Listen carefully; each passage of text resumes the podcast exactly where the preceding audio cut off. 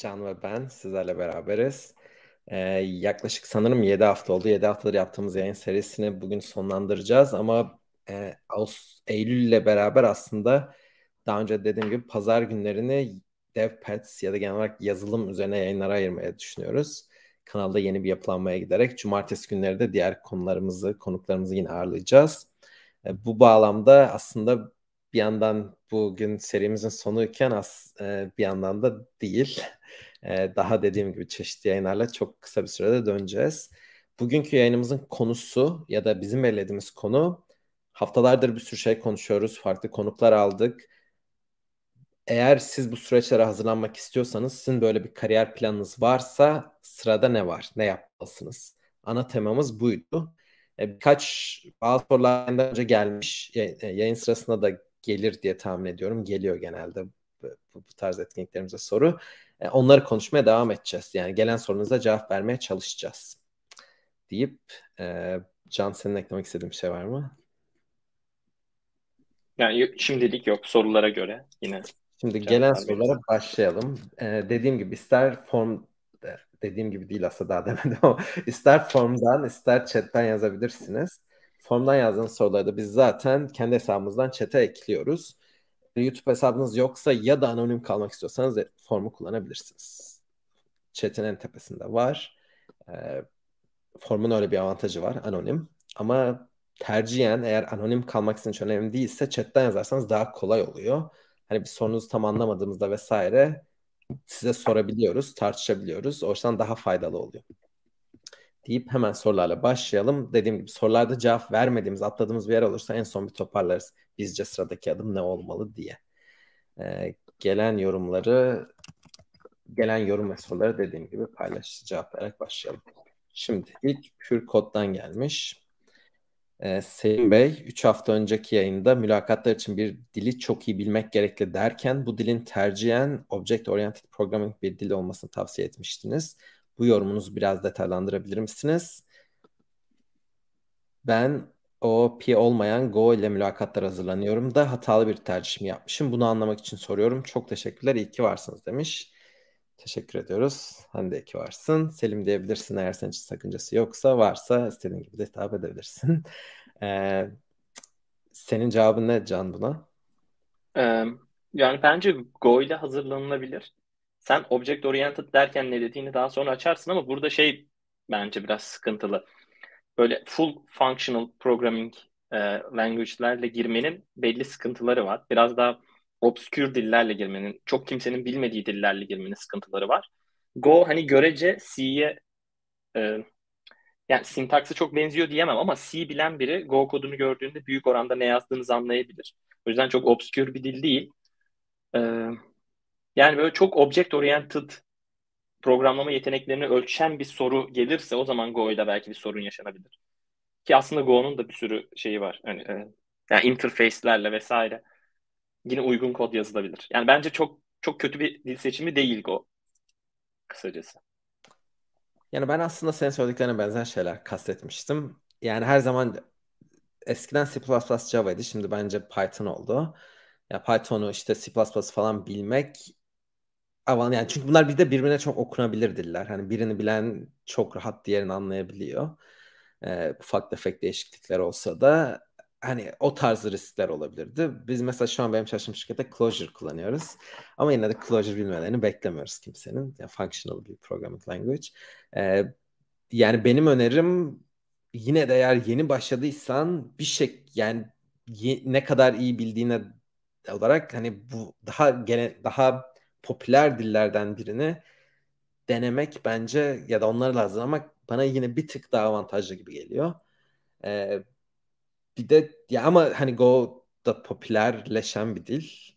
Ee, çok problem olacağını ben de zannetmiyorum. Ama dediğim gibi yani eğer gerçekten yeni başlıyorsan, çok böyle bir iki aydır çalışıyorsan çok zor olmamalı bir dilden diğerine geçiş.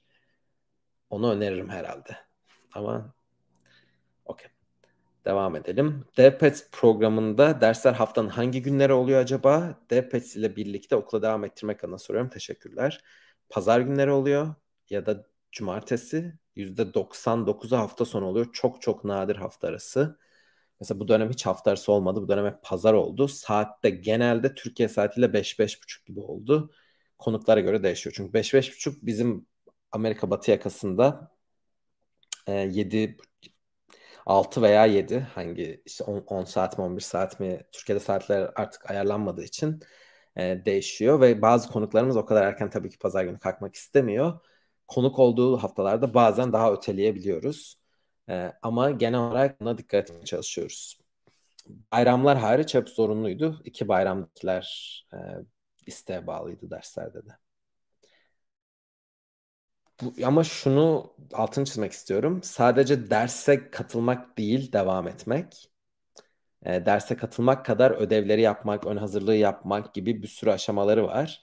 E, bunlar da genelde öğrenciler zorluk yaşıyor. Yani okulla beraber götürmekte. Okuldaki en az bir, belki bir buçuk derslik yük olduğunu düşünüyorum ve ona göre hazırlan, ona göre bir tercih yapmanızı öneririm. E, Şimdi başka ilginç bir soru var ama ona geçmeden şu daha e, birkaç tane daha kısa soru var. Onlardan devam edelim.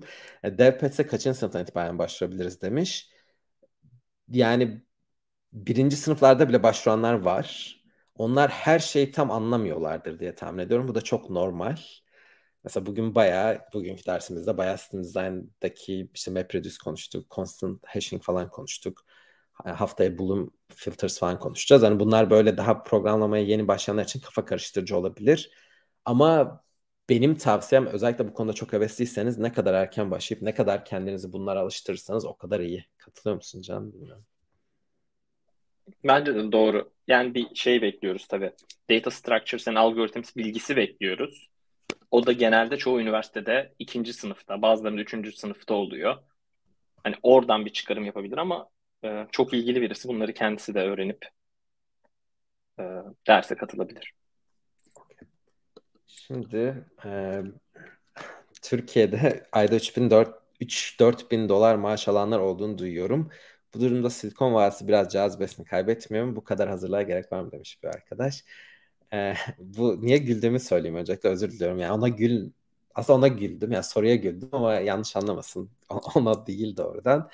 Ee, yani samimi sorduğuna eminim ama ya bu soru aslında piyasayı hiç bilmediğini gösteriyor bence. Yani yanlış bir şey de söylemek istemiyorum ve Türkiye'de ayda 3-4 bin doların çok iyi para olduğunu hani bilmeyecek kadar şey değilim. Ama gerçekten bizim sektör için ayda 3-4 bin dolar e, hiçbir şey. Yani o kadar söyleyeyim. Bilmiyorum daha ne diyeyim. Yani bu e, birin, ya bu bence bir mesele sadece para meselesi değil. Ona, ama hani doğrudan para üzerinden sorduğu için ona ona değindim. Yani Can sen ne düşünüyorsun bilmiyorum ama benim bakış açım sadece para açısından bakmak da doğru değil ama para da bir kriter olması bence doğru. Kariyer tercihi yaparken, sonraki adım yaparken bence para önemli bir alacağınız maaş önemli bir kriter olmalı. Bu bence çok normal. Ee, ama iyi bir mühendis belli süredir sektörde olmuş. Belli sürede 20 yıl falan 30 yılda değil yani 3-5 yıl. Yani başlangıçta bir kere bunun çok üstüne başlıyor Amerika'da. Avrupa'da bunun üstünde yine.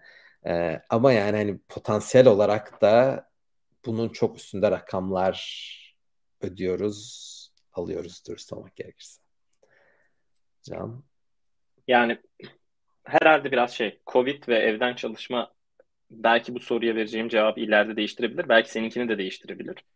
Hani çünkü aldığınız para e, Amerika'daki, Avrupa'daki çok çok yaklaşıp alım gücü yani Türkiye'deki e, şartlarda bir alım gücünüz oluşursa o zaman hani evet Türkiye'de sırf para açısından kalmak çok daha karlı olabilir. E, bu Silikon Vadisi'nin avantajı tabii orada bir de şey avantajı da var. Çeşitlilik yani çalışmak istediğiniz alan neyse ona uygun bir şirket bulabilme fırsatınız bence çok önemli. Uzaktan çalışırken en azından şimdilik olmuyor. Belki ileride olur yani. Belki ileride ikimizin de bu soruya verdiği cevap değişebilir gerçekten. Ama burada tabii şeyi mi? Ben onu tam anlayamadım. Türkiye'de ayda 3-4 bin dolar maaş alanlar derken hani yurt dışına çalışıp yani Silikon Vadisi şirketinde Türkiye'den çalışmaksa olay zaten o zaman senin de cevabın değişir diye düşünüyorum ben. Yani onu mu kastediyor bilmiyorum. Bu aralar ben duyuyorum işte bazı firmalar uzaktan çalıştırdıklarına 5-6 bin dolara kadar hatta çıktığını duyuyorum arkadaş. 3-4 bin dolar demiş ayda. Yani ben şimdi bu eskiden beri Silikon Vadisi ölüyor muhabbeti de çok yapılır. Ee, yani Covid öncesi de öyle düşünüyordum. Covid sonrası bilmiyorum. Belki konuşmak için erken ama ben o anlamda öldüğünü zannetmiyorum. Yani ben genişlediğini düşünüyorum. Yani artık Silicon Valley dediğimiz şey bence işte Austin'i de New York'u da Amerika içinde ne bileyim bir ölçü Seattle'ı da işte daha Denver gibi Phoenix gibi daha yeni yeni gelen şeyler de o, genişliyor bir anlamda. Hani burada kültür oralara da gidiyor. Tabii ki belli oranlarda işte yaşadığın şeyin pahalı bu dış talenta falan göre bir, bir azalma oluyor. Daha az ödeyebiliyorsunuz. Ama hani sen de ben de gördük. Birincisi e, hala iyi yetişmiş insan gücü konusunda ciddi bir rekabet var. Yani evet. bu dün okudum ben de şaşırdım. Mesela Amerika'da layoff'lar çok konuşuluyor bu arada. Tarihi olarak en düşük layoff'un yapıldığı dönemmiş şu an. Ee, yani hani çok haber olmasının nedeni beklenmedik. Çok hızlı büyüyen şirketler daha daha medyaya daha çok yansıyor. Ama hani teknolojide ben bu yarışın insan iyi yetişmiş insan gücüne olan yarışın azalacağına inanamıyorum. Yani çünkü ikimiz de Palantir'de çalıştık. Palantir'de başka sektörlerden çok çalışıyoruz. Ve orada başka sektörlerin ne kadar aslında arkaik yollarla hala teknolojinin gerisinde olduğunu gözlemledik diye düşünüyorum. Ee, ya da günlük hayatımızda da bunu yansıyoruz, yaşıyoruz, ya, e, görüyoruz. Yani daha dijitalize olması gereken o kadar çok alan var ki. Ve bu şu anki problem dünyada hani maaş değil, iyi yetişmiş insan gücü bulamıyor şirket. Onun için büyük iyi paralar veriyorlar hani böyle patır patır olmuyor bu iş. Bir anda bence değişmeyecek. Bir anda düşün. Belki 20 yıl sonra evet. Ee, onda da benim yani bilmiyorum 20 yıl çok uzun bir zaman aslında bizim sektörde ama gidişat hiç öyle diye. Ben ilk iş aradığımda 2009 2008-2009 finans krizinden sonraydı. Ve Amerika'daki en büyük krizlerden biri bir sürü kişi biliyordur herhalde. Ve o dönem ben 2010'da işe girdiğimde Ağustos ayında H1B'ye başvurup H1B alabildim. Şimdi 1 Nisan 1 Nisan 1 Mart mı hep karışım Nisan yani. 1 Nisan'da e, işte 80 bin kota ise 320-330 bin başvuru oluyor ilk günde. Dönem hani krizden dolayı yaz o sene kota dolmadı. Kota hiç dolmadı. E, oradan 2014-15 işte bu 2020 Covid'e kadar dönemde inanılmaz bir alım sıçraması oldu. Yani o dönem bir böyle bir başlayan bir de dediğim gibi yavaşlayan şirkete. Yani Google'a bakarsanız son yönettiklerinde iş alımı yavaşlatıyorlar. Hani iş alımı durdurmuyorlar. Ya da yani sayı azaltmaya gitmiyorlar şu aşamada. Yani yavaşlayan şirketler uzun vadede çok hızlandılar. Ben yine benzer bir şey bekliyorum. Yani bir gerisi işte olursa biraz yavaşlarlar belki bir ama sonrası hemen onun artası arkasında bu tarz kriz dönemi bence verimli, etkili firmalar hayatta kalıyor. Olamayan sektörler dijitalize olmak konusunda hızlanmaya çalışıyor bence. Benim bilmiyorum naif belki de hani analist değilim ne bileyim hani iş MBA geçmişim falan yok ama en azından kişisel tecrübem sektörün küçülmesi çok zor geliyor bana. Sektör büyüdükçe de ya ben bir de şey söyleyecektim. Senle aynı şirkette Quip'te de beraber çalıştık, Palantir'de çalıştık. Yani ikimiz de Google'da çalıştık farklı dönemlerde. O firmalarda şirket kültürü, vesaire çok önemli. Uzaktan çalışmada bunları yakalamak çok zor. Özellikle 10-10 zaman farkı varsa e, aynı ofiste olmak, beraber vakit geçirmek çok önemli. Ben mesela şu anki ofisim, işim benim remote friendly ama senede iki kere işte toplanıyoruz Palo Alto'da falan filan. Yani hani bence o anlamda bir şey değişmeyecek. Yani bence o anlamda yine kariyerinizde yükselmek istiyorsanız bir noktadan sonra şirketin ana merkezine yakın bir yerlerde olması gerekecek ya da en büyük ofislerinden birinde. Giriş için belki giriş pozisyonlarında bu değil ama işte yine bence bir noktadan sonra bazı firmalar sadece ofiste çalışan arayacak. Kesinlikle Covid öncesine göre bunun oranı daha düşecek. Bence sadece isteyenler. Ama belki de ofise hala zorunlu kılmaya çalışan ya da teşvik etmeye çalışanlar var. En büyükleri var Meta, Google gibi. Notion diye mesela çok eski Quip'in competitor bir firma var. Back to office vesaire. Bence bir noktada bu daha dengelenecek. Yani bence garip bir şekilde bizim şir- iş bence remote friendly olabilecek bazı şirketler izlerken herkes ofise bekliyordu. Şimdi bence Covid'de öteki uca savruldu. Pendulum gibi bence bir noktada orta yolu bulacak diye düşünüyorum ben sektör. Bir de bu Silikon Vadisi'nin başka yerlere dağılması ile ilgili de herhalde şey yani öyle bir dediğin gibi yine bir şey oldu. Pendulum o tarafa doğru bir gitti. Hani insanlar başka yerlere gitti ama mesela şimdi Amerika'daki bu Supreme Court kararıyla büyük şirketler başka yerlere açtıkları ofisleri ne yapacaklar onu da merak ediyorum. Mesela Texas'a açılan ofisler yani orada insanlar tekrar çalışmak isteyecek mi vesaire. Yani aslında herhalde şey var. Bir yerin böyle Silikon Vadisi gibi olabilmesi için belli şartlar var. Bir de kalabilmesi için belli şartlar var. Ee, yani insanlar herhalde yeni Silikon Vadisi olabilmesi için gereken şartları biraz küçümsediler. Hani işte Texas'ta Austin olacak mı olmayacak mı falan derken o şartları bence biraz küçümsediler yani. Katılıyorum ben de. Aynen. Yani bence Silikon Vadisi deyince hep böyle teknik işte büyük şirketler falan konuşuluyor ama ne kadar liberal, ne kadar açık görüşlü, ne kadar yani gerçekten her yeniden insanın iyi kötü kendini kendi olabildiği, kendi ol, olarak mutlu olabildiği bir yer olduğunu unutuyorlar diye düşünüyorum. Evet. Ben bunda çok çok çok yani bence Stanford'ın buradan çıkmasının da ne bileyim ya da Amerika'daki Stanford, MIT, Harvard, Brown gibi okulların hep çok liberal istisnaları da var bunun Texas Austin gibi. Ama yani mesela o da aslında bence istisna değil yani Austin'de Texas'ın en liberal şehridir. Hani böyle dünyadaki başarılı okulların çok büyük bir kısmının çok liberal şehirlerden çıkmasını vesaire ya da o şehirleri çok liberalleştirmesinin bence alt yani önemli bir nedeni var. Ee, yani herkes kendi rahat olabileceği, bu tarz kısıtlamaların olmayacağı şehirlerde yaşamak istiyor. Bölgelerde, ülkelerde yaşamak istiyor. Şimdi devam edelim sorularla. Fazla uzattım bunu. Ee, Selim abi sakal yapmışız diyor. Kalıcı bir şey değil. Biraz cildimi dinlendiriyorum ama keseceğim. Ee, Silikon Vadisi hedefi için nasıl bir dil öğrenme stratejisi önerirsiniz? Örneğin bir dili iyi bilip ikinci bir dili orta seviye bilmek, bir dili iyi bilip çok sayıda dili başlangıç düzeyine bilmek vesaire. Sence Can? Yani büyük şirketler üstünden konuşalım yine. Aslında büyük şirketlerle olan büyük şirketlere girmek için işte Google, Meta vesaire dil aslında sadece o mülakat sürecindeki bir araç. Ee, ama bunun yanında o şirketler şeyi düşünüyor. Yani siz o mülakatları geçebilecek seviyede bir adaysanız zaten orada yapacağınız projede işte JavaScript mi kullanılıyor yoksa işte Clojure mu kullanılıyor yoksa OCaml mı kullanılıyor? Bundan bağımsız olarak onu oturur birkaç ayda yani birkaç günde hani biraz biraz kod yazacak kadar birkaç ayda da böyle e, doğru düzgün temiz kod yazacak kadar öğreneceğinizi varsayıyorlar. Hani kendilerince de mülakatları ona göre yapmaya çalışıyorlar. Öyle adayları seçmeye çalışıyorlar. E, o açıdan bakınca şirkette işe girebilmek için bakınca herhalde bir dili iyi bilmek bence önemli. Onun dışında diğer diller hakkında bir fikrinin olması mülakat sürecinde nasıl, nasıl bir işine yarar? Ee, hani belki kullan şirketin kullandığı esas dil farklıysa onunla ilgili bir small talk yapmanız. Hani onunla ilgili böyle bir iki espri, şaka onu anlamanız belki onun yaptığı şakayı anlamanız için işe yarar. Ee, başka gerçekten aklıma çok bir faydası gelmiyor mülakat süreciyle ilgili. Onun dışında onun dışında da aslında yani tamamen sizin karakterinize bağlı açıkçası. Böyle programlama dillerine ilgili biriyseniz e, tabii ki birçok dili böyle azar azar bilmek daha daha çok ilginizi çekecektir. Ya da diğer opsiyon kendi boş vaktinizde ufak bir proje yapmayı seviyorsanız muhtemelen orada da öbür kategoriye gireceksiniz. Bir dili işte çalıştığınız için çok iyi biliyorsunuz. İkinci bir dilde orta düzey biliyorsunuz ve geliştirmeye çalışıyorsunuz iş dışı bir proje yaparak. Ama yine mülakatlar penceresinden bakınca bence çok bir fark yok. Şimdi katılıyorum bence ben sana. Ee, tek mülakatlarından genelde son aşama red diyenlere neler tavsiye edersiniz? Hmm. Şimdi Enis sen son aşamada red diyebilirsin herhalde.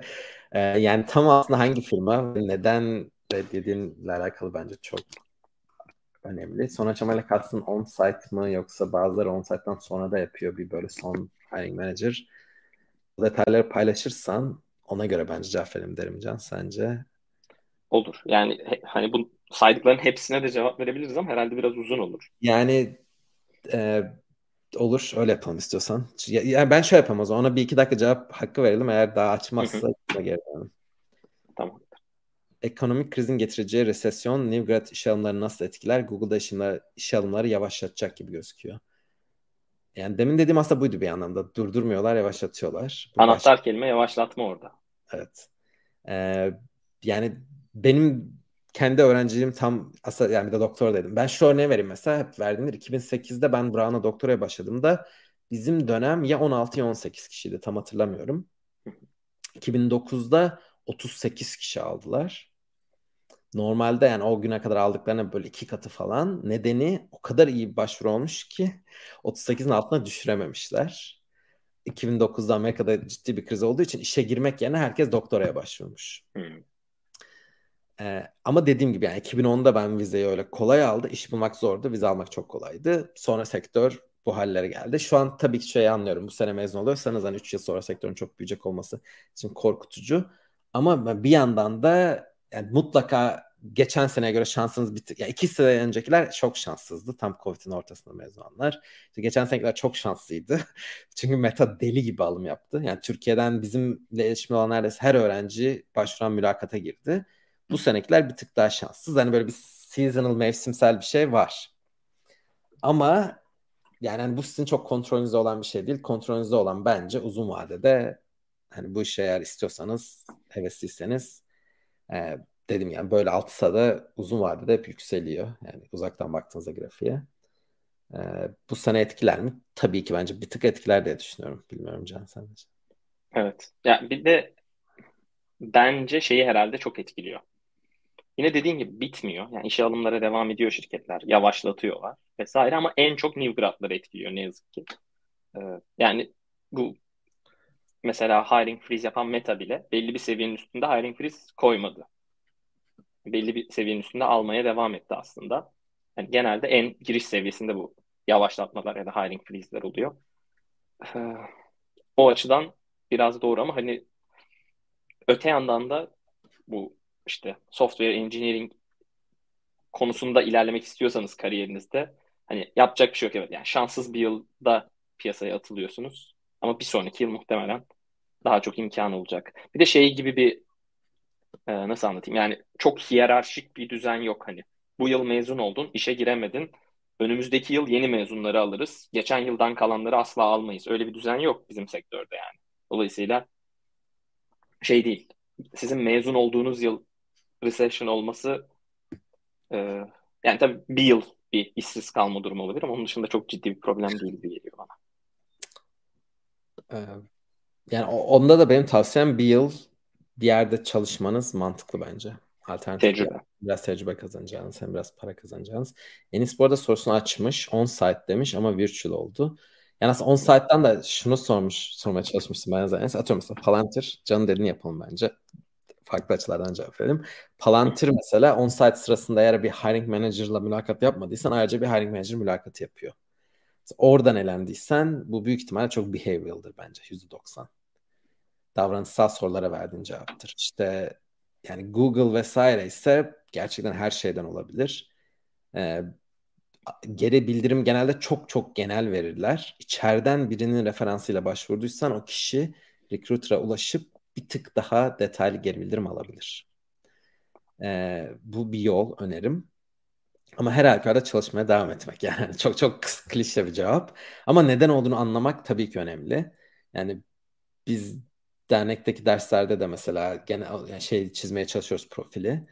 Ee, ama genel tavsiyem yani neden olduğunu anlama şansın hiç yoksa, içeriden kimseyi tanımıyorsan, hiç geri bildirim vermedilerse e, deneme mülakatları yapma imkanın oranında deneme mülakatlarına devam edip e, şey yapmak. Sen ya, öğrencimiz değil değil mi Enes bu arada? Öğrencimiz yanlış bir öğrencimizse ya, hatırlamıyorum ama çok ayıp oluyor şu an eğer öğrencimizse.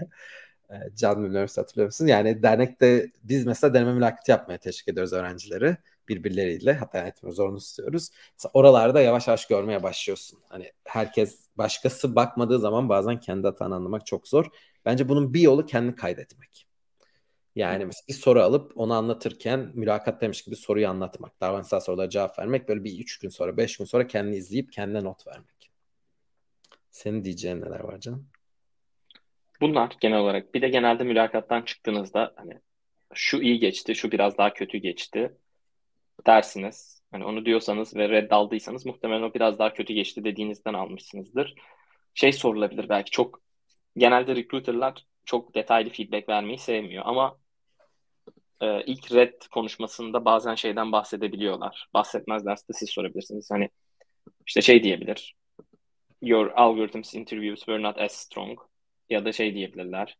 İşte you had a strong feedback from algorithms interviews but işte behavioral kısımda bir sorun yaşadım. İşte orada istediğimiz kadar senior olmadığını düşünüyoruz falan diyebilir. Oradan belki bir fikir çıkabilir. Bence şeyde bir zarar yok hani. Recruiter'a sormak lazım her zaman. Feedback alabilir miyim diye. Ama büyük ihtimalle çok işe yarar bir şey vermeyecekler. O da doğru ne yazık ki.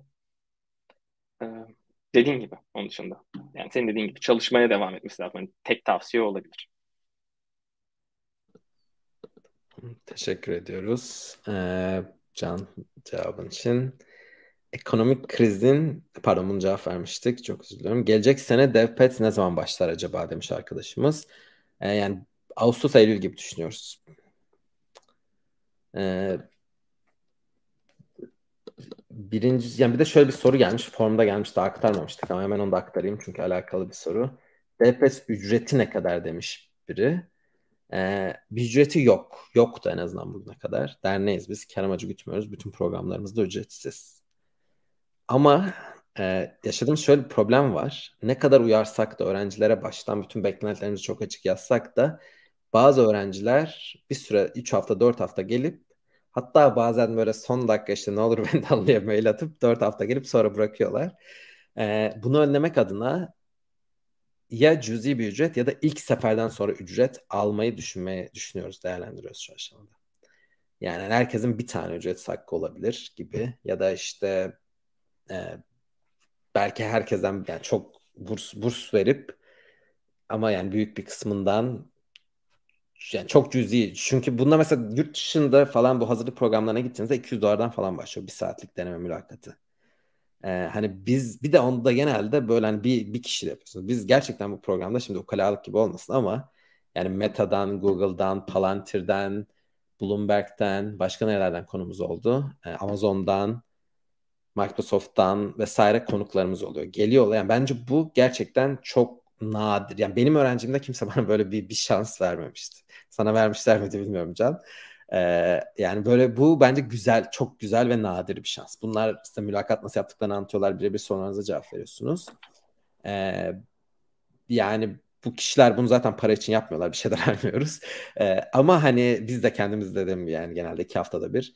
Ama e, yani ne yazık ki bazen öğrencilerde o var. Bir şeye para verdiklerini daha ciddiye alıyorlar. Herkes için demiyorum. Çok ciddi alan ve emek veren öğrenciler de var. Ee, on, yani ama bu bir, bir bunda düşüncelerimiz var. Yani bir, bir tık e, bir tık daha ciddiye almaları için ya da sadece ciddiye alacakların gelmeleri için e, bir, bir, emin değiliz daha tartışıyoruz. Onu söyleyeyim. Ama yani arkadaş için bu bir problemse ve %100 geleceğine komit ediyorsa bize yazabilir. E, ücretli yaparsak. E, hızlı Enis cevap vermiş. Hızlıca onların üzerinden geçeyim. 10 saatten sonra şey demişim. Hiring manager'la yapmamış hiç ve öğrenciniz değilmiş. Tamam ben de öğrencim sen unutup çok ayıp ediyoruz diye çekinmiştim. E, şimdi sorulardan devam edelim. Ee, geçen bölümlerin birinde senior roller için sistem dizaynın öneminden bahsediyordunuz. Peki mülakatlarda bir şirketten diğerine zıplayarak değil de şirket içinde senior rolleri terfi etmek yol nedir? Semih hmm. kendi de cevap verebilir bu soruya ama e, bağlanıp cevap vermek istiyorsa. Semih'i bu arada hatırlayanlar vardır herhalde dernek yayınlarımızdan. Uzun süredir gel yok biliyoruz ama e, cevap verelim bizim bak bakış açımızdan ne? Sen başla istiyorsan Can. Sen çıkacağın için. Yani her her şirketin bir guideline'ı oluyor işte. Ee, mesela Google'da öyleydi bildiğim kadarıyla. Diğer büyük şirketlerin çoğunda da öyle. Belli şeyleri oluyor. Her level'ın. Level 3'ten başlıyorsunuz. Level 4, level 5. Her level'ın bir beklenenler denen bir şeyi oluyor sizden. Ve e, yani şirket bunu size anlatırken şöyle anlatıyor. Bir üst level'a çıkabilmek için zaten bir üst level'ın expectation'ları, onun beklentileri seviyesinde performans gösteriyor olmanızı bekliyor sizden. Ve bunu da belli bir süredir yapıyor olmanızı bekliyor. Aslında e, gerçek, yani onlara, şirketlere sorulduğunda yöntemimiz bu diyorlar. Bu da genelde şeyle belli oluyor. belli e, süreçlerde, belli cycle'larda sizin performansınızı değerlendiriyorlar. O performans cycle'larında içinde bulunduğunuz level'a göre daha yüksek bir performans gösteriyor olmanız gerekiyor ve dediğim gibi bunu belli bir süredir yapıyor olmanız gerekiyor. Çoğu şirkette böyle.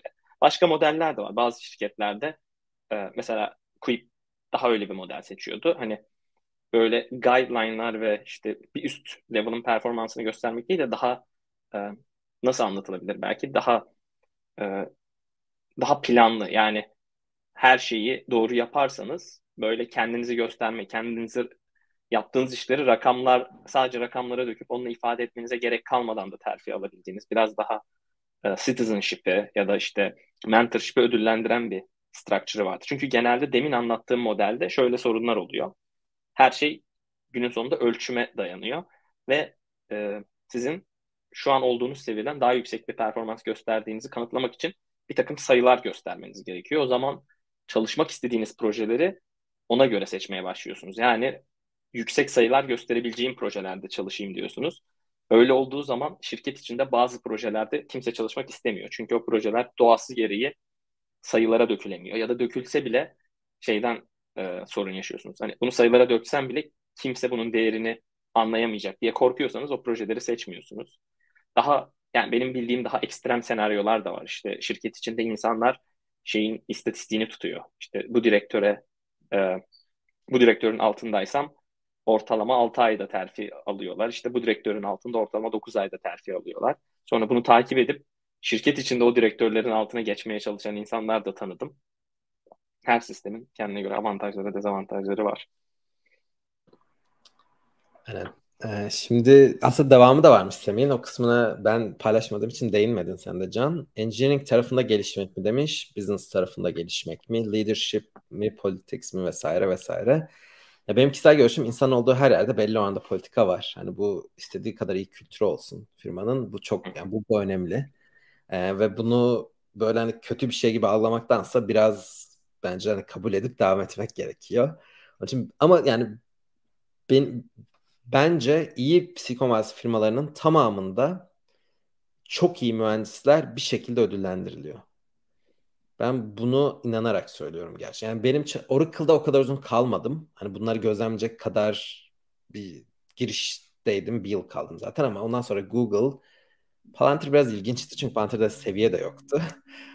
Ama hani ödüllendirme kısmına herhalde yine katılırım. Ama yani Google ve Quip üzerinde şu an çalıştığım Leather Life'da da çok yeniyim ama Leather Life'da da dahil ederek bu üç firmada çok birebir gözlemliyorum veya bu alanlarda özellikle Quip yani son iki işimde Quip ve Leather Life'da işin o kısa yaşın e, yönetici kısmında çok daha fazla vakit geçirdiğim için e, bence iyi niyetle yaklaşıyor bütün yönetimler. Yani gerçekten mühendis olarak çok iyi mühendisleri terfi ettirmek, tutmak, mutlu etmek. Bu bir yol. Yani bu birazdan söyleyeceklerim iyi mühendis olmanızın e, önünde engel olmamalı. Ama iyi mühendisler arasında da birazcık daha başkalarını çalıştırabilen, yani bazen dozunda doğru eleştirebilen, e, yöneticilerle her zaman en fikir olmayan ama dediğim gibi yani bunda doğru ifade eden, pes etmeyen, bazen hani e, vazgeçmeyen, şirket içinde yapmak istedikleri konusunda ısrarcı olan, hani doğru kişileri bulan, doğru kişileri recruit eden şirket içinde onlarla çalışan kişiler bence daha başarılı oluyor. Yani işin ciddi anlamda bence rolünüzde yükseldiğiniz müddetçe hani leadership gibi sosyal ya da soft skill denilen şeyler bence daha önem kazanıyor. Politika değil belki ama bir kısmı da biraz politik onun. Hani doğru şeyde doğru şey söyleyebilmek, insanları ikna edebilmek için doğru verileri doğru zamanlarda bulabilmek falan. Ee, ama dediğim gibi yani bu şey değil. Tamamıyla bu bunların bence hepsinin altında şu var. Uzun vadeli başarılı olan benim gördüğüm herkesin teknik olarak da iyiler. Ee, ve bence en ideal şirketler, en güzel, bu işi en iyi yapan şirketler. Bence mesela Quip bu konuda çok başarılıydı. Çok uzun süre. Ee, ama hani 200'lükte yapmak istemem. Bir noktada ben başarılı olmadığını düşündüğüm için artık Quip kalmadı zaten bu arada. Yani Slay'in altına dahil olduğu ve tek bir ekip değil. Can hala orada çalıştığı için yorum yapamaz belki ama e, yani benim açımdan hani 200'lükte yapmak istemem. Bir noktada bence o cazibemizi ne yazık ki geçen senenin yazlarına doğru, sonuna doğru Eylül Ekim gibi kaybettik. Ama o zamana kadar bence inanılmaz teknik olarak iyi insanların birçoğunun hani kıymetli olduğu, bu kıymetlerini hissettikleri, çok fazla BS dediğimiz şeyle ulaşmadıkları vesaire bir sistemimiz vardı. Ee, mesela bu yüzden bence hem iyi bir kültürde hem aslında yani Quip'in Salesforce'a satılma değeri 750 milyon dolar ve bunu yaptıkları zaman ya sanırım 10 küsür engineer'ları var. Yani 20'nin altında bildiğim kadarıyla ve yani bu çok çok iyi bir değerleme engineer başına. Bence nedeni buydu ama. O sistemin çok doğru oturtulmasıydı en başta. Ee, uzun lafın kısası bence bu diğer şeyler de önemli. Ee, ama bence bu problemleri genelde ideal şirketlerde mühendislere bırakmıyorlar. Yönetim bu problemleri düşünüp mühendislerin kafasından alıyor. Yani canın dediği şeyin olmaması gerekiyor. İnsanların director'ın altında kaç yılda terfi ederimin istatistiklerine bakmaması gerekiyor. Bence yönetimin problemi bu. Bunu düzeltmeli bence diye düşünüyorum.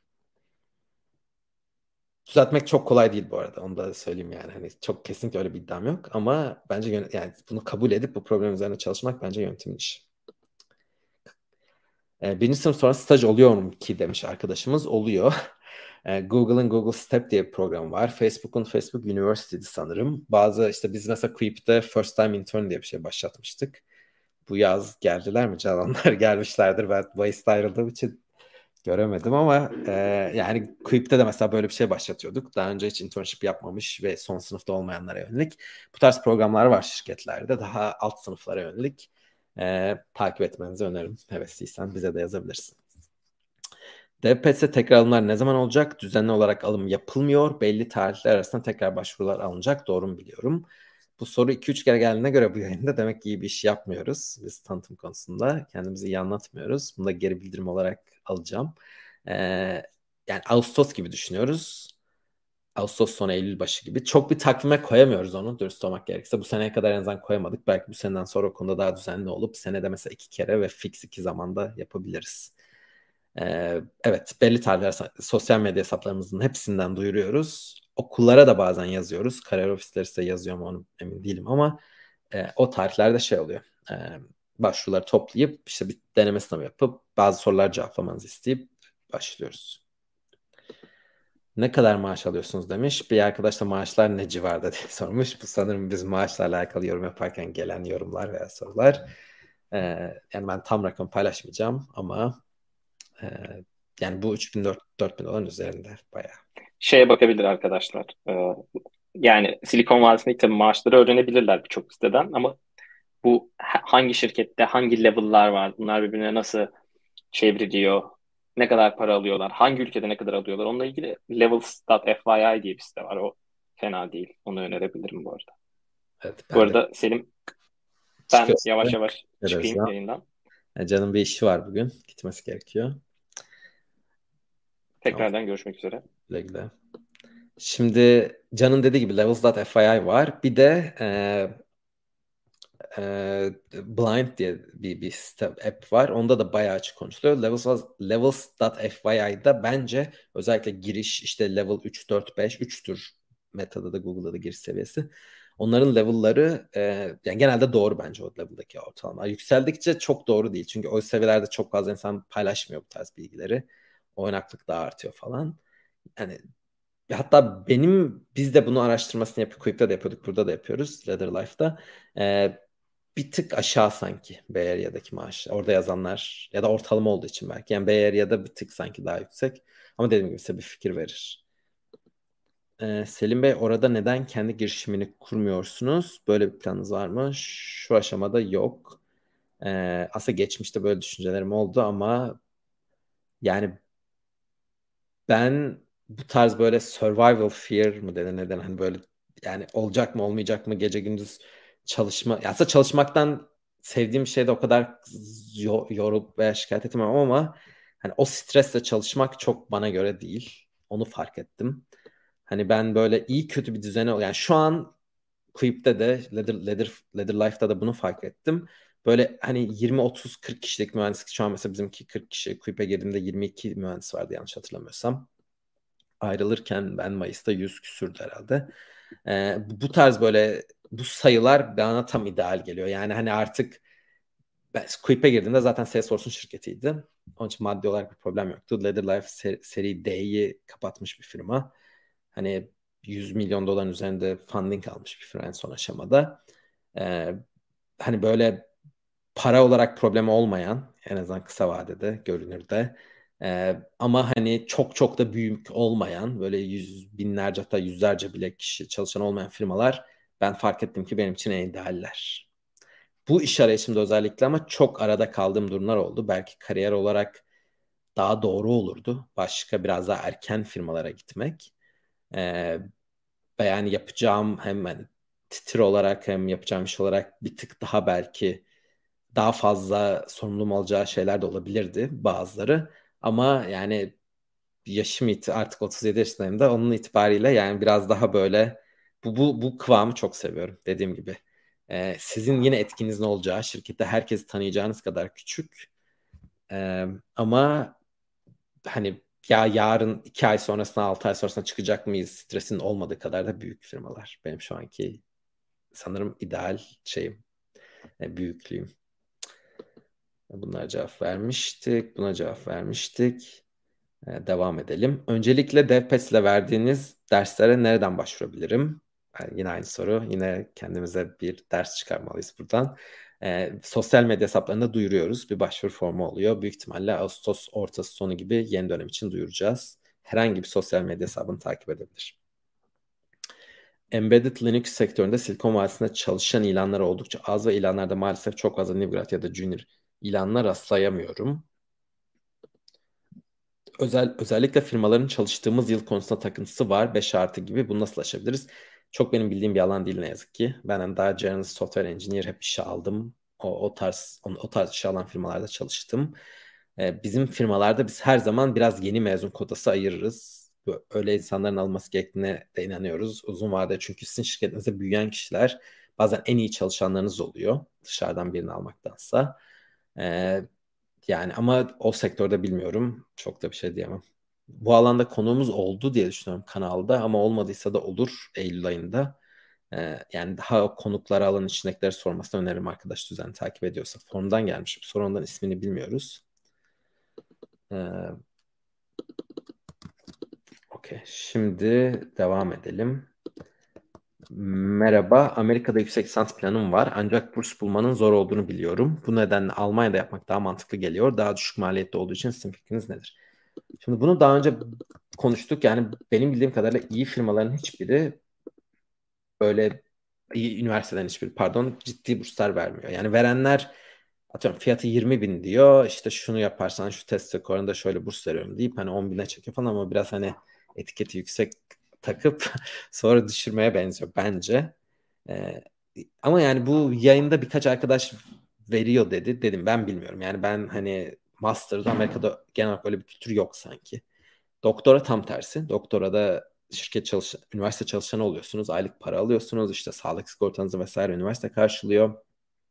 Bir seçenek doktoraya başvurup hani benim yaptığım gibi iki yıl sonra ayrılmak. Benim planım o değildi bu arada.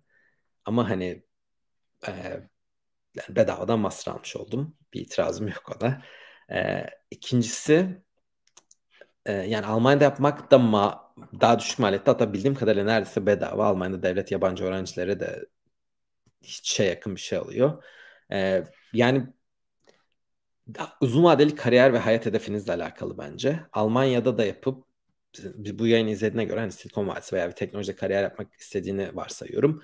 Yani bir Avrupa'daki firmada başlayabilirsiniz. Onlar da hani gayet mantıklı. Oralarda da çok iş alım yapıyor büyük firmalar. Ee, bunun bence sakıncası da yok. Hani kariyerinizin açısından bir çok öyle geri tutucu falan bir şey de olmaz size. Bu, bu bir yol bence. Ee, ikincisi eğer hani ya çok önerdiğim bir yol değil ama size bağlı, ailenize bağlı. Eğer hani bir şekilde varsa bir yerde bir birikiminiz e, Amerika'da yaparsanız avantajı, en büyük avantajı vizeyi çok kolay almak, çalışma vizesini master'dan sonra. Ve hani ilk yıldaki maaş farkınız Avrupa'da çalışmakla Amerika'da çalışmak büyük ihtimalle master ücretinizi karşılayacak zaten. Bu da aklınızda olmalı bence. E, dikkat etmelisiniz. Yani ama hani imkanınız yoksa tabii ki Avrupa daha mantıklı. Ama hani bir birikiminiz varsa ve ya bu kadar para verilir mi korkunuz o birikiminin yerine koymak e, yani ben öğrenciyken bunu söyleseydiniz zaten öyle birikim yoktu ama olsaydı da hani o riski alamazdım bu arada onu da söyleyeyim. Ama hani dışa şimdi vakit geçince söylemek kolay. Ama hani işin duygusal kısmını bir yana bırakırsanız mantık olarak e, bir şekilde en en hani oraya yaptığınız yatırım çok hızlı size geri dönüyor. İyi yayınlar demiş. Teşekkür ediyoruz. Big Tech'te çalışmak insanı en çok hangi yönlerden geliştiriyor? DPES'te öğrenci olmayan ama hala hazırda çalışan mühendisler katılabilir mi? Şimdi ilk, ikinci sorudan başlayayım. Çünkü onun çok benzerini bir de formdan gelmiş. DPS programına aktif olarak çalışan yazılım mühendisleri de başvurabilir mi demiş. Evet başvuruyorlar. Biz e, yani gizliliğinize saygı duymaya da çalışıyoruz ama derste 40 kişi, 50 kişi, 60 kişinin olduğu dersler oluyor. Yani orada size kalmış e, dersten biri görüp şirketinizden birine bunu söylerse engellemek çok zor bizim açımızdan. Çünkü bizim derslerimiz yalnız interaktif, birebir eşleştiriyoruz, deneme mülakatları yapıyorsunuz falan filan. Hani böyle herkesin gizli kapaklı dinlediği bir ders değil, ayrı ayrı dinlediği değil. Çok konuşturuyoruz, birbirinizle işte mülakat yapıyorsunuz. Demin de söylemen şeyi, e, yani birbirinizi işte kritik ediyorsunuz falan. Bu bunlar olduğu için hani derste bunun gizli kalmıyor. Onu söyleyeyim. Ee, böyle bir kaygınız varsa ne yazık ki onu ona bir çözümümüz yok. E, Big Tech'te çalışmak insanın çok hangi yönlerden geliştiriyor demiş. Yani ben e, ben doktora yapıyordum ve ben araştırmacı olmak istiyordum. Yani 2007'de pardon yaz stajımı da üniversitedeyken Max Planck Araştırma Enstitüsü'nde yapmıştım Almanya'da. Leipzig'tekinde. E, ve hani ben Oracle'a başlayana kadar 2010'a kadar hiçbir fikrim de yoktu. Böyle bir isteğim de yoktu. Doktorayı bırakmaya karar verince neymiş bu falan diye başladım. Yani ondan ben açıkçası hani bu big tech'lerde başladım işe zaten ve hani öyle devam ettim. Sonra Google'da çalıştım. Sonra Palantir'de çalıştım. Palantir big tech kabul ediyor musunuz bilmiyorum ama Sonra Quip'teki o da Salesforce'un parçasıydı. Şimdi ilk defa gerçekten çok küçük bir firmada çalışıyorum. Leather Life. Hani 130-140 çalışanımız var. 40 kişilik bir mühendislik ekibimiz var. Şimdi ben bunları karşılaştırabilirim. Bence Big Tech'in Google'ın yani dediğim gibi bir kaldım. Çok ve de yani ilk işim olduğu için o kadar böyle doğru şeyler öğrenecek kadar yani ben orada çok çalışıyordum ve çok çalışmak çok çalışıyorum dediğimde yani hani böyle 9.30 gibi 5'te çıkıyordum ama Oracle'ın öyle bir infamous'ı vardır. Hani 3-4 saat bile günde düzenli çalıştığınızda böyle çok çalışıyor olursunuz takımda. Ee, yani çok hızlı tekste falan öğrenme şansı yakalamıştım. Ama hani onun dışında açıkçası dediğim gibi bir yıl kaldığım için tam ne aradığımı da bilmediğim için böyle hatırladığım çok somut şeyler yok. Yani iyi insanlarla çalıştım. Ekim miydi ama ben esas kendi adıma mühendisliği Google'da öğrendiğimi düşünüyorum. Google'da arama motorunda özellikle bence bir çok çok iyi yazılmış bir yazılım örneği görüyorsunuz. Yazılım projesi örneği görüyorsunuz. Yani dünyanın belki de son 30 yılında yazılmış en iyi yazılım projelerinden bir tanesi. Google'ın arama motoru. Bunun hem düşünce bakış açınız olarak hem scale etmek açısından bazı şeylere hani nasıl yaklaşılmalı açısından bence çok inanılmaz bir artısı var. Dünyada ikincisi dünyada çok az şirketin karşılaşabileceği scale problem, problemlerini e, öğrenmek veya üzerine düşünmek zorunda kalıyorsunuz. Ya da birebir sizin işiniz olmasa da duymak, duyuyorsunuz sürekli. Bunları Google nasıl çözdüğüne dair. E, işte öne sunumlar, işte teknik dizayn dokümanları vesaire. Bunların hepsi de bence inanılmaz güzel bir bakış açısı getiriyor insana. Üçüncüsü birazdan söyleyeceğimle belki bir tık çelişecek. Şimdi Google çok büyük bir firma oldu. Ben başlarken 30 bin kişiydi, ayrılırken 50 bin kişi, şimdi sanırım 120-130 bin kişi. 30 binde bile tabii ki bazı verimsizlikler var bu sayıyla gelen. Ama buna rağmen sayısını, büyüklüğünü göz önüne aldığınızda bence Meta için de doğru, bu Google için de doğru. Yine de verimliler. Yine de o sayılarla hani normalde 300-400 kişi şirketlerde gördüğünüz problemleri görmüyorsunuz. Tabii ki bazı problemler var çok büyük olmalarından kaynaklı. Ee, işte etkiniz daha küçük hissediyorsunuz yani benim hep klasik örneğimdir. Ben mesela Google'da bine, bin civar mülakat yaptım. Yani böyle bir iki yıl neredeyse her çeyrek Google'ın genelinde en fazla mülakat yapan ya mühendistim ya ilk 3 ilk 5'teydim. Ona rağmen mesela bir önerim olduğunda şunu şöyle mi yapsak gibi mesela Türkiye'de onun üzerinde etkinlik düzenledim Google adına falan filan. İki kere Çin'e gittim. Amerika için de bir sürü gittim. Bütün bunlara rağmen yani o önerinizi hayata geçirmek neredeyse imkansız. Çünkü arkada bir sistem var ve o sistemde hani o ilerlemek, doğru kişiyi konuşmak bir noktada pes ediyorsunuz. Avantajı ama bu sistem çalışıyor. Yani büyük oranda çalışıyor. Küçük ben ilk Quip'e geçtim. Ve yani IC olarak yani mühendis IC'nin Türkçesi individual contributor'ın tam Türkçesi nedir bilmiyorum ama hani bir yönetici rolünde değil ya da tech lead rolünde de değil. Ee, yani ilk bir ay bile değildi. O zamanki head of engineering'imize yani bütün mühendislikten sorumlu olan kişiye üniversitelerde iş alımı etkinliği yapıyor muyuz dedim. Yok dedi. Dedim hani niye yapmıyoruz? Madem iş almaya çalışıyoruz. Yapmak ister misin dedi. Ee, Şubat ayında mesela ilk ya da 6 ayda işteydim. MIT'deki etkinliği organize edilmesinde yani mühendis kısmını ben üstlenmiştim. Hani buna 3-4 ay yani ben 2-3 aylıkken bütün her şeyi başlattık. Yani aradaki fark bu aslında. Hani orada küçük şirkette sen bir şey yapmaya hevesliysen yapılacak o kadar çok iş var ki hemen hani tabii ki yap diyorlar. Mesela bu Ladder Life'a da başlayalı daha iki ay olmadı. Ee, yani CTO'ya doğrudan report ediyorum ve onunla üzerine çalıştığımız bazı problemler çok temel mühendislik kültürüne, mühendislik e, şirketin mühendisinin geleceğine dair teknik veya hani daha behavioral problemler. Ve hani o, o, o hareket alanım var. Anlatabiliyor muyum bilmiyorum.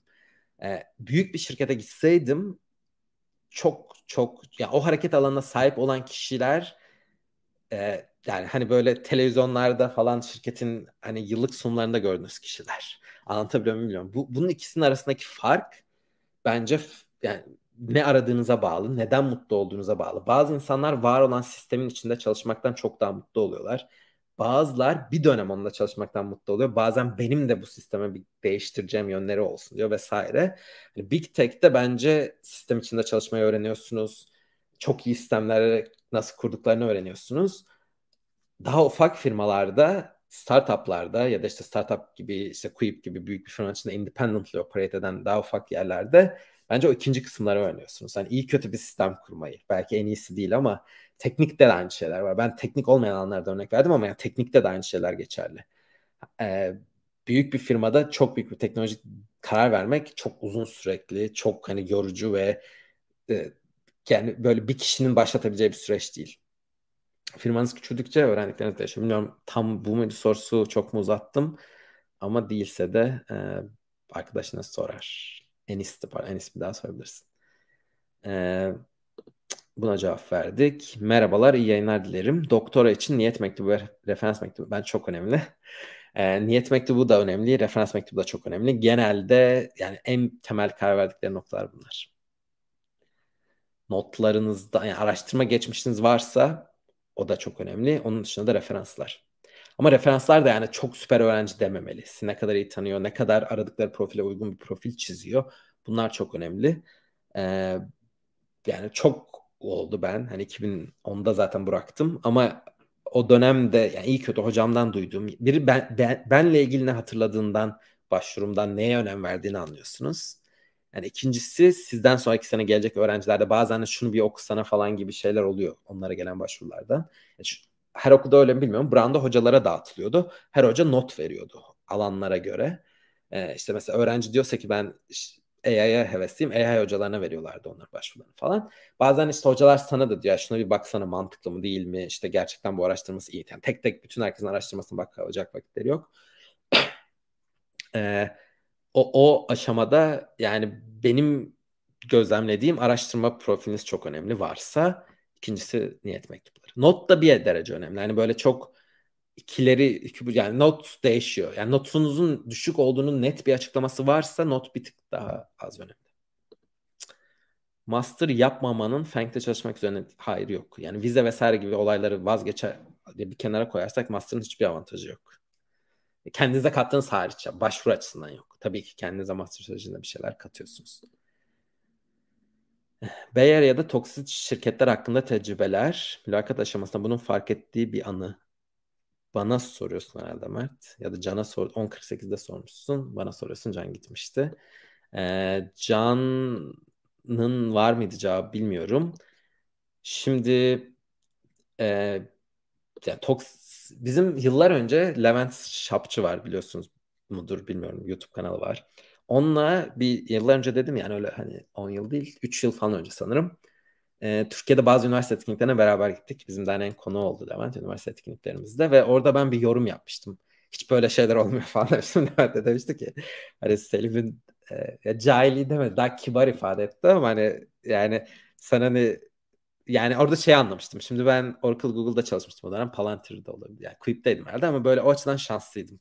Yani iyi kötü belli bir seviyenin üzerinde kültürü olan şirketlerde çalıştığım için e, çok anlamıyordum toksik tam ne demek, ne kadar var, ne kadar falan. Levent çok güzel örnekler vermişti orada. Yani hani bir gün yine konuk olursa kanalımıza ondan dinleriz. Ama benim gözlem dediğim gibi ben o açıdan bir, bir tık şanslıydım. Benim şirketlerimde çok daha azdı. Özellikle son iki yani Quip ve şu an çalıştığım Leather Life'da buna çok çok dikkat ediliyor. Bu tarz şeylerin olmamasına. O ton onu, onu o şekilde set ediliyor. Ee, ama iş ararken bu sefer daha önceki iş arayışlarından çok çok farklı olarak inanılmaz kritik sorular sordum mülakata girdiğim şirketlere. Yani tekrar tekrar sordum böyle. Ee, ve hani biraz bunları gözlemlemeye, bunlara bakma şansım oldu. Ee, yani gerçekten çok toksik şirketler var. Bunların e, bunun mülakat aşamasında fark ediyorsunuz belli bir seviyeden sonra. Mesela e, yani şimdi şirket ismi vermeyeyim ama bir şirket e, tam toksiye örnek değil ama iş bilmemeye bence çok net örnek. Bana bir mülakat işte CEO'suyla konuştuk. E, sonra o dönemki hani başka bir mühendis e, şeyle yöneticiyle görüştürdü. Bana bir kodlama ödevi yolladılar. Ben dedim ki hani kibarca Melih ben dedim çekiliyorum süreçten. İşe alıma bakış açılarımız çok farklı. Neden olduğunu sordular. Geri bildirimimi yazdım. Yani bu yolladığınız kodlama challenge'ı dedim o kadar olarak algılamayın ama hani ben dedim şu şirketlerde çalıştım. Bunu kodlayamayacak olsam hani bugüne kadar zaten gelemezdim. Hani bir de yani sordukları soru Slay'in bir dönem iş kullandığı bir soruydu. Ben de onun böyle 100-200 tane şey var. Veri bank yani çözümü var zaten. Farklı insanlardan görmüşüm. Yani görebileceğim bir, bir, bir, bir yer var. Ee, yani dedim böyle böyle hani bu değil ama bu şekilde işe alıyorsanız ben hani başarılı olacağınızı düşünmüyorum dedim. Ondan dedim ama farklı bakıyoruz. Mesela inanılmaz alçak gönüllü yaklaştılar o açıdan. Ee, ve hani geri bildirimi aldılar. Bütün aşamaları iptal ettiler. Dediler ki direkt son aşamadan yapalım o zaman uygun mu sana? Yani on aşamada garip olurdu ama yani çok o inanılmaz alçak gönüllülük gösterdi özellikle mühendis. Yani bütün eleştirilerimi dinledi falan. Olur dedim. Ee, ama sonra mesela işe mülakat yapıyorlar. Mesela mülakat yapan kişilerden bir tanesi Google'da mühendis. Bu şirkette çalışıyormuş, ayrılmış. Ben benim mesela bu sefer Google'dan da teklifim vardı. Google'da da tekrar mülakat yapmıştım. Ee, yani sonra müdüre dedi yani şirketin yani CEO'suna dedim ki kurucusuna. Ya bu çok yanlış bence. Şimdi sen bana diyorsun ki benim şirketime gel Google'a değil ama mülakatı yapan biri davranışıyla mesela tam tersini söylüyor. Yani kendisi çalışmamış ayrılmış. Neden ayrılmadığını sordum. Ayrıldığını sordum. Ben dedi şirketin ilk mühendisiydim. Yönetici olmak bence benim işte VP olmak hakkımdı. Bana verilmedi. Dışarıdan biri getirildi. Ee, veya dışarıdan getirdikleri kişi de başarılı olamamış ayrılmış. Ee, mesela yani ben mesela yöneticiye bunu sordum. Hani bu hatadan tam olarak ne ders aldınız? Bence çok kötü cevap verdi. Mesela şu soruyu sordum. Yani son konuşmamız böyle bayağı gergindi. Gergin miydi bilmiyorum. Benim açımdan değildi ama onun açısından fark ettim geldiğinde. Mesela dedim ki hani nasıl differentiate ediyorsun? İnsanlar niye senin startup'ına gelsin? İşte klasiktir o mesela. Product fit derler. Yani işte biz tam ürünümüzü bulduk vesaire. Yani diyorum ki yani bütün startuplar aynı şey söylüyor. Hani bu yeter do- yani belki hepsi doğru söylemiyor. Belki sen doğru söylüyorsun. Ama bir hiç ayrıştırıcı bir şey değil. İki ee, yani bunu benim ölçmem çok zor. Yani ben çünkü mesela o alan alanı söylemeyeyim ama yani o alanı bilmiyorum. Benim işim değil. Yani bana ne söylersen inanacağım. Ama yani hani bu yeterli değil. Anladın yani bu bir mühendisi ikna etmek için eğer buna ikna oluyorsa mühendisler ben adama dedim yani hani ya yalan söylüyorlar ya çok saflar. Ben onlar yani çünkü hani dışarıdan biri olarak bir ürünü neden biz en iyisiyiz de inanmamalısınız bence. Yani en iyisi ise eğer en çok funding'i olabilmeli, en çok hani maaşı o verebilmeli vesaire böyle kriterler var. Bunları yapamıyorsa net bir açıklaması olmalı. Ya da neden hani VP kaç? Mesela birini en mühendisin en tepesine işe almışsın, başarılı olmamışsın. Bundan mesela çok ciddi dersler alman gerekiyor işe alım sürecinde vesaire. Mesela bu bir örneğim. Yani tam toksik mi? Belki bir noktada toksik. Yani hak eden kişinin tavsiye edilmemesi böyle hissetmesi bence toksik. E, bu çünkü zehirliyor. Bu işte politika, iç politikayı bence bir süre sonra ortaya doğru ya da insanlar ayrılıyor. Ama ayrılmasına rağmen ondan daha başka mülakat yapacak kimse kalmamış. Onu yine mülakat yapmaya çağırıyorsun. Çocuğa dedim mesela niye yapıyorsun? Yani benim sonuçta hala hisselerim var. Bu şirketin başarılı olmasını isterim dedim. Mantıklı onun açısından. Anlatabiliyor muyum? Bu mesela bir örneğim. Tam toksik mi bilmiyorum. Bunu mu kastediyordun? Ee, yani daha böyle hani insan, insanların birbirlerini e, ne bileyim heres harassment Türkçesi gelmedi. Taciz ettiği vesaire yani şey diyorsan o tarz şeylerde yani o tarz şeye izin verilen şirketler yani Google'la alakalı bir iki çıkıyor şimdi çalıştım demek istemem çalışmadım demek istemem ama hani en azından bizim açımız yani Quip de buna çok dikkat ediyordu. Son şirketin böyle şeyler yani olma ihtimali bunu yapacak birini işe alma ihtimalimiz çok düşük. Aldığımızda da hani anında kovulmama ihtimali yok. Ee, bu, bu tarz şeyler oluyor. Yani Google falan özelinde bir şeyler basına da düşüyor ama dedim yani bunlardan uzaktı benim takımlarım ya da organizasyon çalıştığım şeyler. O tarz şeyler yaşamadım. Bu, bu tarz böyle hani biraz iş bilmemezlikten ortaya çıkan toksik şeyleri gözlemledim. Evet, yani son şirketim Quip hakkında da bence şu anki çalıştığım şirketi de çok seviyorum. Yöneticime çok inanılmaz açık fikirli olduğunu düşünüyorum şu anki yöneticimin. Ee, ama mesela Quip o anlamda yani başlangıç olarak ya özellikle Brad Taylor gibi Facebook CTO'su olan birinin kurduğu ve Kevin Gibbs de diğer kurucu. Yani Google'da App Engine'in başındaki kişi. iki tane çok tecrübeli insanın kurmasının çok bariz farklılığı vardı. Ve hani bir noktaya kadar yani hala da ortalamada düşünüyorum. Quip çalıştığım en iyi firmaydı. İnşallah yeni firmam ondan da iyi olur. Ee, yani iyi, ondan da iyi olması benim iş tanımlarımdan bir tanesi. Ee, ama yani Quip'teki e, yani sona doğru yaşanan toksik değil ama işte bu stratejimizin netleşememesi bir türlü. Slack'le nasıl beraber olacağız, ya nasıl bir ortak ürün yapacağız? Bundaki çok gel gitler ve hani mühendislerin bu konudaki eleştirilerinin somut cevaplar verilememesi mesela yani işte 6 aydan daha kısa bir sürede şirketin neredeyse yarısının ayrılmasına sebep oldu. Orada da şunu gözlemledim. Çok iyi kültürünüz olabilir. Çok iyi insanlar işe alabilirsiniz. Ama yani bu böyle bir kerelik bir şey değil. Bazen çok iyi kültürünüzün, insanların olması insanların beklentilerini çok yüksek tutuyor. Ee, ve hani en ufak hatanızda, en ufak hatanızda demeyeyim ama hatanız hatalı yöne gittiğinizde ve geri din, yani düzeltemiyorsanız çok hızlı kaybediyorsunuz insanları pat pat pat. Geri kalan arkadaşlarım mesela şey demiyorum. Bence hala çok iyi mühendisleri var Quip'in. Hala da bence iyi bir kültürü var. Ama çok ciddi anlamda bir sürü kişi ayrılmıştı benden önce de. Bunun nedeni de buydu bence. Yani bu da toksik değil standart anlamıyla. Ama e, yani şirketlerin bazen bu işte yani çalışanlarına hesap verme ya da belli bir strateji olması, buna yeteri kadar kafa yormamasının bedeli. Çok uzun cevaplar veriyorum. Süremizde dolduğu için daha hızlı cevaplar geçeceğim. Ben konuştukça konuşabiliyorum ondan. E, şimdi bu noktadan sonra formdan gelen soruları aktarmayacağız. E, bu soruları bitirip şey yapalım, toparlayalım. E, master ücret senelik 140 euro civarında demiş Burak. Okey, aylık e, diğer arkadaşlar sormuş. Benim bilgim yok. Okuyup cevap verirseniz yorumdan. E, yani yaşam masrafıyla alakalı bir soru soruyor. Silikon Vadisi'nde veri analitiği konusunda kendimi geliştirmek istiyorum. Sizce bu alanda iş bulmak software engineer pozisyonlarına göre daha mı zor oluyor? Bir tık daha zor bence. Aynı şey çünkü genelde 7-8 software engineer'e bir tane veri analitiği vesaire düşüyor. Ee, yani sırf ondan dolayı bir tık daha zor. Ama yani o başka bir sürü mesleğe göre daha kolay. 10 yıldan kısa bir süre önce sadece birkaç NBA ekibinin ön bürolarında analitik departmanları vardı. Bugün neredeyse tüm NBA ekibi ön bürolarında veri analizi çalışanlar var. Doğru ama yazılım çok daha hızlı büyüyor. Ama yani dedim ya ben katılıyorum. Yani belki de hani yazılımdan sonra ikinci, üçüncü sırada gelecek ihtiyaç olan alanlardan biri. Sadece yazılım kadar deli gibi ihtiyaç yok. Bence. Yine çok ihtiyaç var. Bazı şirketler take home assignment veriyor. Minimum 3-4 saat süren küçük projeler bunlar. Bunlar ben buna karşıyım. Ben bunun çeşitliliği engelleyici bir işe alım yolu olduğunu düşünüyorum ve yani bu bu yetkimin olduğu her yerde de sonuna kadar karşı çıktım.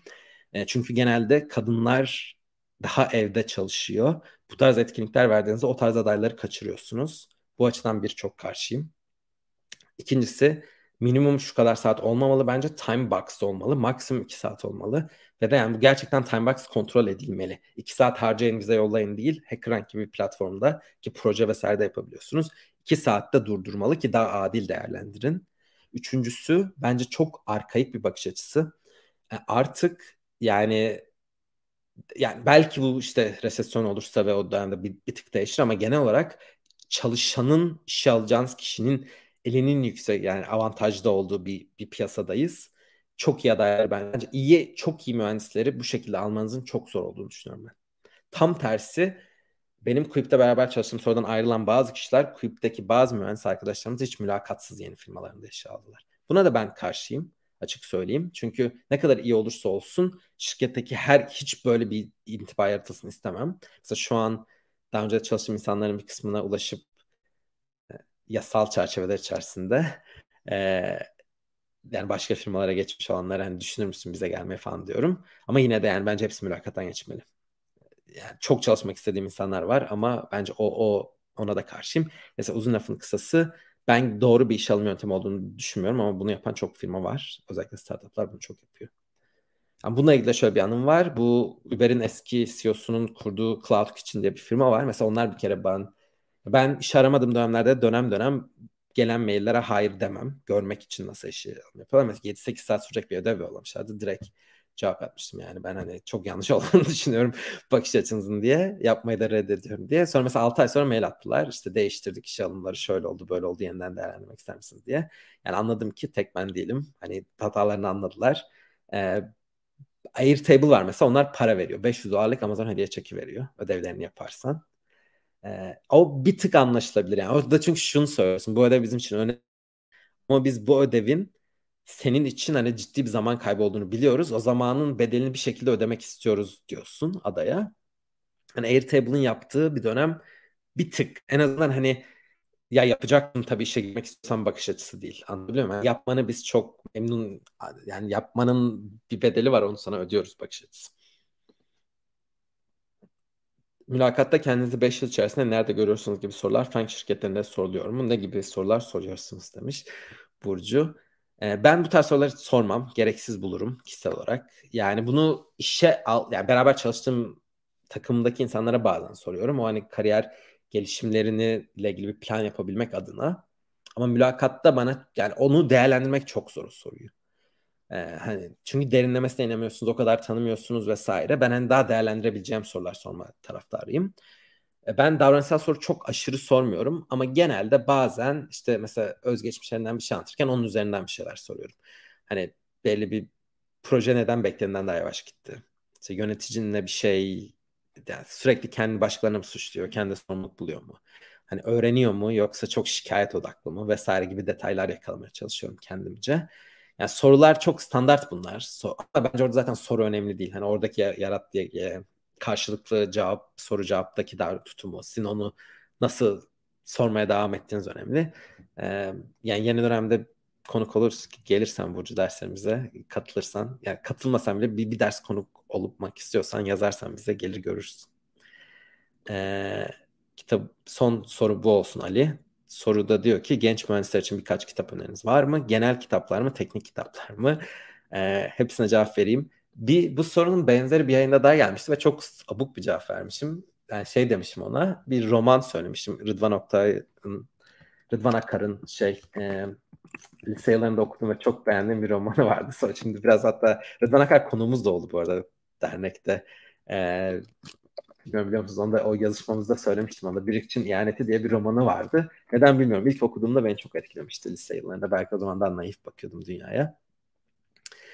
Ee, Şimdi bu soruna cevaben mülakat açısından soruyorsan çok standart kitaplar var. Çok eski var böyle kırmızı Programming Interviews Exposed diye. Bence hala geçerli bir kitap. Ondan sonra Cracking the Coding Interviews var. Geçerli bir kitap. Ondan sonra gelen kitaplar var. Bununla ilgili bir Medium posta hazırlayacağız. Bu soru çok geliyor derneğe de. Orada da koyacağız. Medium sosyal medyayı takip edersen yani Medium'da paylaşacağız. Ama yani bu kitapların hepsini kullanabilirsin. Kişisel gelişim vesaire anlamda soruyorsan benim 2007'de okudum ben bu kitabı ama 1989 yazımı sanırım ve yazarı da bir 3-4 yıl önce vefat etti. Stephen Covey diye bir psikologtu. Etkili insanların 7 alışkanlığı. Daha sonra 8. alışkanlığını da yazmış. Ben o kitabı o kadar beğenmedim bence ama ilk 7 alışkanlık kitabını 2007'de okuduğumda çok beğenmiştim ve sonradan hayatımda böyle uyguladığımı gö- gö- görüyorum. Bu arada Enis'in cevabını gördüm. Grokking System Design Interviews diye bir kitap var onu da öneririm. System Design için olan da çok iyi. Neyse Ali'nin sorusuna dönersek mesela o kitabın yani 6'ya ayırır işte 7'ye ayırır pardon proaktif olmaktan başlar işte sonunu düşünerek başlamak falan gibi böyle sonunu düşünen kahraman olamaz gibi klişe olsa da e, yani kitap öyle demiyor ve bence çok böyle mantıklı 7 tavsiyeye değiniyor. E, ben mesela çok uygulanabilir bulmuştum o kitabı. Ve yani çok çok hani o dönemde etkilemişti. Hala da çok popülerdir zaten kişisel gelişim alanlarında falan. Böyle hani arada bir paragraflar falan okuduğumda ben mesela çok beğendiğim kitapların paragraflarını not alırım bir dokümana. Ee, yani hala çok güzel bir kitap olduğunu düşünüyorum. Ben yitirmedi bence 89'da yazılmasına rağmen. İkinci mesela kişisel gelişim alanında benim uyguladığım ve hoşuma giden kitaplardan biri GTD diye bir yani Getting Things Done diye bir kitap var ve yani GTD metodoloji diye de geçiyor. Ee, yazarı e, yazarı kimdi? Ee, David Allen sanırım bunun yazarı. GTD diye. İşte Getting Things Done diye. O kitap e, o kitapta da yani birkaç metod yani bir sürü şey anlatıyor. Biraz uzat, uzatmış ama bence birkaç tane benim çok uyguladığım, günlük hayatta uyguladığım şey var. Birincisi e, mesela e-mail boxlarımı ben her gün günün sonunda temizlerim. İşten çıkarken işi 2-3 günde bir dernek inbox'ımı, kişisel inbox'ımı da her günün sonunda ya yaparım o e-mailde bekleyen şeyi, to do gibi de kullanırım. Ya hangi tarihe yapacaksam o tarihe kadar sunuz ederim. Ya 2 dakikadan kısaysa da mutlaka yaparım. Kitapta öyle bir şey demiş. 2 dakikadan kısa olan hiçbir işi ertelemeyin. Hani böyle trene vesaire yetişmiyorsanız. Ee, ikincisi yapacağınız tarihe kadar erteleyin. Ne zaman vaktiniz olacağına inanıyorsanız. Böylece hani bir şey kaçırmıyorsunuz. Hem de zihninizde taşıma taşımıyorsunuz o Yani gün sonunda mesela inbox'ın boş olması zihnimi de boşaltıyor benim. Inbox'ı ben en to gibi kullanıyorum. Mesela kitaptan öğrendiğim tavsiyelerden biriydi. Ben e, yani eskiden benzer şey yapıyordum ama bu kadar sistematik olarak o kitaptan öğrenmiştim ve uyguluyorum. Genel beğendiğim bir kitap. Ee, yani kişisel gelişim kitabı ben böyle bir kişisel gelişim bir roman okurum genelde. Ondan hani kişisel gelişim kitabı aslında daha yani bir, bir çok alakası gelecek ama mesela The General Theory of Love diye bir kitap var. Yani işte sevginin veya aşkın genel teorisi diye Kanadalı bir yazar yazmış. Hatta sonra yazarına mail atmıştım. Bence çok böyle genel olarak insan ilişkileri, attachment vesaireye e, çok bilimsel bakıyor. Ve bence çok güzel bir kitap. Klişelerle dolu değil. E, bence bu da iş hayatında çok önemli bu arada. Sadece kişisel ilişkilerinizde değil. Çünkü eninde sonunda aslında her ilişki insan yani iş ilişkisi işte arkadaşlık ilişkisi dediğim gibi profesyonel ilişki bir ilişki ve orada bazı kendi dinamiklerinizi anlamak, karşı tarafın dinamiklerini anlamak bence çok faydalı oluyor. Bu başka çok sevdiğim bir kitap. E, General Theory of Love diye. Yani işte sevginin veya aşkın nasıl çevirirseniz teorisi, genel teorisi. E, onun yazarı Kanadalı olduğunu biliyorum. Yazan hatırlamamın imkanı yok. Ama dediğim gibi ben hatta şey de attım, mail de attım. Bayağı da bir cevap verdi falan. E, onun dışında son artık söyleyeyim aslında var benim. Psikoloji kitaplarını genel olarak seviyorum ben. E, e, Eric Eric Bern'di sanırım ya da Bern diye mi bilmiyorum şey Eric Bern herhalde. O da yani Kanada asıllı Alman da olabilir yani Kanadalı da olabilir tam emin değilim. Kanadalı olduğunu hatırlıyorum ama e, şey e, Games We Play diye bir kitap var. 1950'lerde yazmış. Çok eski bir kitap. İnsan ilişkilerini oyun gibi modelliyor. Ve hani bir sürü şey anlatıyor ama mesela benim çok aklımda kalan yıllar öncesinden her ilişkide diyor ki yani bir adult vardır yani yetişkin, bir çocuk, bir de e, ebeveyn. Hani siz çocuk gibi davranırsanız karşı taraf ebeveyn gibi davranır. Siz ebeveyn gibi davranırsanız karşı taraf çocuk gibi davranır. Hani hem ebeveyn gibi davranıp hem niye onun çocuk gibi davrandığından şikayet edemezsiniz. Hani adult adult davranmanız gerekiyor. Ve orada o kitapta mı sonradan okuduğum yazılarda mı şey de vardı işte mesela. Avrupa toplumlarında genelde adult adult daha hakim. Ama daha hakim olduğu için de hani bazı açılardan da mesela Amerika'da evsizlik problemi var. Aileler almıyor. Türkiye'de mesela evsizlik problemi var. Ortalama gelir çok daha düşük olmasına rağmen o seviyede yok.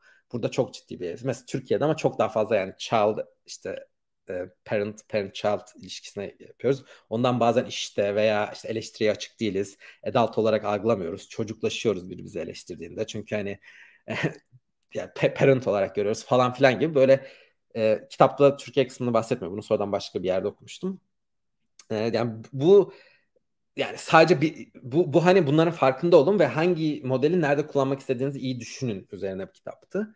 Ya da ben öyle algıladım ya da öyle yazılar okudum üzerine sonradan. Dedim çok oldu kitabı okuyalı ve yani hangisi kitaptaydı hangisi sonradan okuduğum şeylerde çok net hatırlamıyorum. Ama mesela ben yine iş hayatında da bunun çok faydalı olduğunu görüyorum. Çünkü iş hayatında da bazen bazı konfliktlerinize yaşadığınız çeliş, çatışmalara baktığınızda bence aslında özünde o var. Yani iki tarafta olayın özünden kopuyor, çocukça tepki vermeye başlıyor ya da e, duygusal tepki vermeye başlıyor. Aslında yani orada bunu yapamazsın işte projem engeller diyor ama aslında orada sana söylediği bana suç sormadan nasıl böyle bir karar aldın? Duygusal olarak bu beni kırdı. O yüzden sana mazeret bulacağım vesaire gibi böyle bir sürü örnek veriyor kitap bu tarz konuşma. Bazen işte 3 kuruş için saatlerce telefonda şikayet ediyoruz. Aslında kaybettiğimiz para, sinir, stres çok daha değerli. Niye falan gibi bu, bu tarz sorulara cevap arıyor. Neyse bu da benim kişisel gelişim olarak çok önerdiğim, sevdiğim bir kitaptır. Ee, daha böyle yarı kişisel gelişim yaş olarak ben Elif Şafak'ı çok severim. Bilmiyorum. Ee, yani biliyorum Türkiye'de sevmeyen arkadaşlar çok var. Ben genel yazı dilinde yani Orhan Pamuk'tan daha çok beğenerek okuyorum dürüst olmak gerekirse. Bütün kitaplarını okuduğum nadir yazarlardan bir tanesidir. Ee, ben kitaplarındaki bakışı, hayata bakışını, özellikle romanlarındaki makale o kadar değil. Makale gazete yazısı kitaplarını o kadar sevmiyorum dürüst olmak gerekirse. Ee, ama yani romanlarını mesela çok severim. Mesela işte e, İngilizcesi Aşkın 40 Kuralı, Türkçesi de öyle bir ismi var herhalde. İşte Rumi'nin Boston'daki bir hikayeden Rumi'nin hikayesini anlatması falan Tebriz-i Şems'e. Ben, bence çok böyle gerçekten kişisel gelişim kitabı olabilecek şeyler de var. Zaten görüyorsunuz orada burada paylaşılıyor kodları. İşte ben ama genel sırf o hani en popüler kitabı diye onu söyledim ama ben genel kitaplarındaki dünyaya bakışı yani çok tanışmak istediğim bir insan mesela Elif Şafak. Çok merak ettiğim dünyaya nasıl baktığını. Ee, bu kadar diyeceklerim herhalde. Onun dışında da e, yani ben bir de polisiye çok Agatha Christie kitaplarının mesela hepsini okumuşumdur herhalde. İşte Dan Brown severim polisiye kitaplar. Dan Brown'ın da bütün kitaplarını okudum. Türkçe'de Ahmet Ümit'i çok severim. Ee, Ayşe Kulini severim. Mesela aile şeyi anlatıyor. Çok uzun bir cevap verdim. Doluymuşum bu konuda. Mesela Ayşe Kulini son şeyleri anlatıyor. Bütün ailesinin hikayesini anlatıyor. Mesela onu çok beğeniyor. Beğendim o kitaplar serisini. İşte 20'lerden başlayarak Türkiye tarihine paralel olarak kendi aile tarihini anlattığı kitapları falan filan. Ee, yani böyle. Ben çok öyle deli gibi kitap okuyan biri değilim ama ayda ortalama bir kitap okuyorum. Ee, o yüzden e, böyle yani ilk aklıma bunlar geldi. Okey. Bayağı uzun bir cevabım oldu. Hala dinleyen var. Pek sayı düşmedi. teşekkür ediyoruz herkese. Ee, son teşekkür edenlere ben teşekkür ederim. Ee, biz bunun için yayınlar yapıyoruz. DPS yayınları hedeflerimize giden yolda hem daha doğru stratejiler geliştirmek adına hem de motivasyonumuzu korumak adına çok faydalı oluyor demiş. Ee, tam da amacımız bu. Yani ufkunuzu genişletmeniz. İlk baştaki soruya istinaden 3-4 bin dolara e, böyle ufak, ya ufak diyeceğim ama gerçekten özür dileyerek söylüyorum. Çünkü Türkiye'de milyonlarca insan için çok büyük para olduğunu farkındayım. Ama tam da amacımız biraz buydu. Yani böyle lokal tartışmalara takılı kalmadan tam olarak e, profes yani öğrencilerin potansiyellerini fark etmesi ve daha büyük düşünmeleri. Ama hani bu büyük düşün Türkiye'deki gibi böyle şey, şey e, ya daha altı dolu bir büyük düşünme kısacası. Hani gerçekten bu, bu büyük düşünmeler için gereken hem bilgiyi hem altyapıyı verecek yollar bulmaktı derneği kurarkenki amacımız. Tam da amacımız bu.